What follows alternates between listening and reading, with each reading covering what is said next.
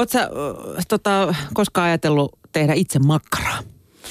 Öö, en, kasvissyöjä. Okei. Okay. No tota, mulla kävi joskus aikoinaan tämmöinen huikea idea. Taisi olla samaa aikaa, kun piti saada pastakone, joka nykyään onneksi ruostuu jonkun muun kellarissa kuin minun. niin tota, silloin kävi mielessä, että makkaraakin voisi ehkä itse tehdä. No, nyt sitten kerrotaan hieman kovia faktoja tästä makkaran teosta. Nimittäin tietysti se ihmetyttää ensin, että onko laite varmasti helppo käyttää ja sopiiko tämä uusi ruokatrendi koko perheen touhuksi. No vastaus on, että on ja sopii. Kaikki löytyy yhdestä laitteesta. Makkarakoneetkin on näköjään hiukan kehittyneet tuosta kymmenen vuoden takaisesta. No tätä pohdittiin lihamyllyn esittelijän kanssa kyynärpäitä myöten lihamössössä ja makkaraosaaja huutaa lisää taikinaa koneeseen, joka huutaa vielä makkaraosaajakin kovempaa. Makkaranteko ei ole helppoa, sanoivat mainokset mitä vain. Se saattaa päättyä yksin katastrofiin, mutta onneksi makkaranteon hallitseva mestari pelasti tilanteen. Makkaranteko on silti palkitsevaa. Ihanaa tehdä ruuaksi makkaraa, jossa ei ole lisäaineita eikä liikaa suolaa ja makukin on juuri sellainen kuin haluaa. Ja netistä löytyy erinomaisen herkullisia makkarareseptejä. Muutamia vinkkejä aloittelijalle. Suolta saa palvelualttista ruokakaupoista ja halleista, mutta sitä pitää tilata paria päivää aikaisemmin. Aina sitä ei suinkaan hyllystä löydy. Hommaan pitää varata aikaa ja hermoja. Esimerkiksi suolen pujottaminen makkaraputken päälle voi viedä amatööriltä yli tunnin. Tähän voi, voi, voi treenata sitten vähän toisellakin tavalla ehkä. Tota. Koitokseen ei, ei kannata lähteä yksin. Makkaramassa lappaminen koneeseen ja suolen täyttäminen ei nimittäin onnistu ilman apua. Taikinaa, palanen taikinaa kannattaa paistaa pannulla ja maistaa sitä ennen makkaran tekoa. Näin var, voi varmistua siitä, että makkara tulee sitten maistumaan toivotulta. Tällaisia vinkkejä meidän perhelehdessä.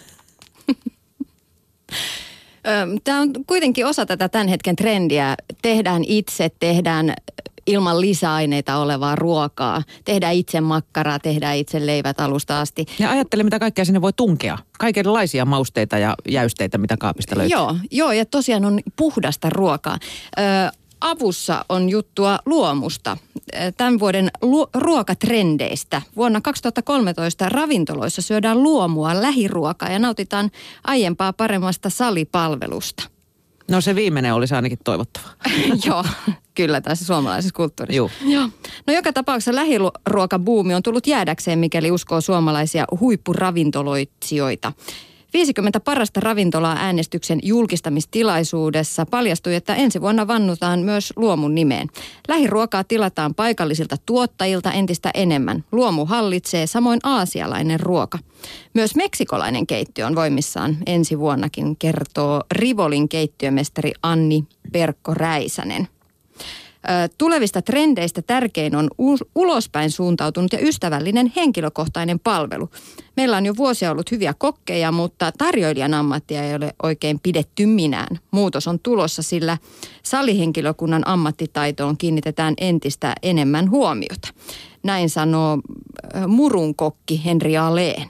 Tämä on aika kiva suuntaus kyllä. Kyllä, mutta mistä se arvostus lähtee, ellei itse omaa ammattiaan arvostaa? Että kyllä se näin. sieltä nousee.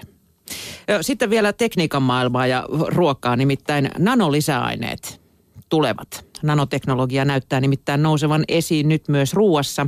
Yhdysvalloissa hyväksyttiin vuonna 2003 lisäaineeksi synteettinen lykopeeni, jota valmistetaan nanoteknologialla. Kehitystyötä on tehnyt etenkin saksalainen kemiajätti BASF. Euroopan unioni hyväksyi saman aineen vuonna 2009, mutta ei lisäaineena, vaan elintarvikkeiden uutena ainesosana. Tutkimuksissa on havaittu, että nanolikopeeni voi terveellisen ruokavalion osana vähentää sydäntautien ja eturauhassyövän riskiä sekä toimia myös antioksidanttina. Nanoteknologisuus tarkoittaa, että aineen partikkelikoko on pienennetty noin 100 nanometriin.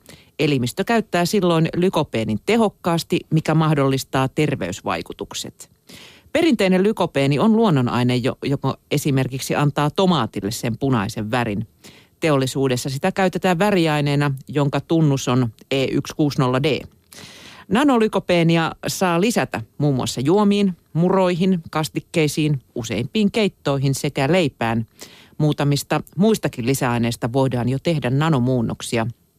Esimerkiksi hopea E174 on väriaine pintavärjäykseen, titaanioksidi eli E171 on suosittu väriaine, kun tarvitaan valkoista. Dimetyylipolysiloksaani eli E900 on vaahdon-estoaine. Pienentämällä hiukkaskokoa saadaan uusia ominaisuuksia ja sovelluksia. Toivottavasti tässä ne ruoka-annokset pienenä sitä kuitenkaan nanokokoisiksi.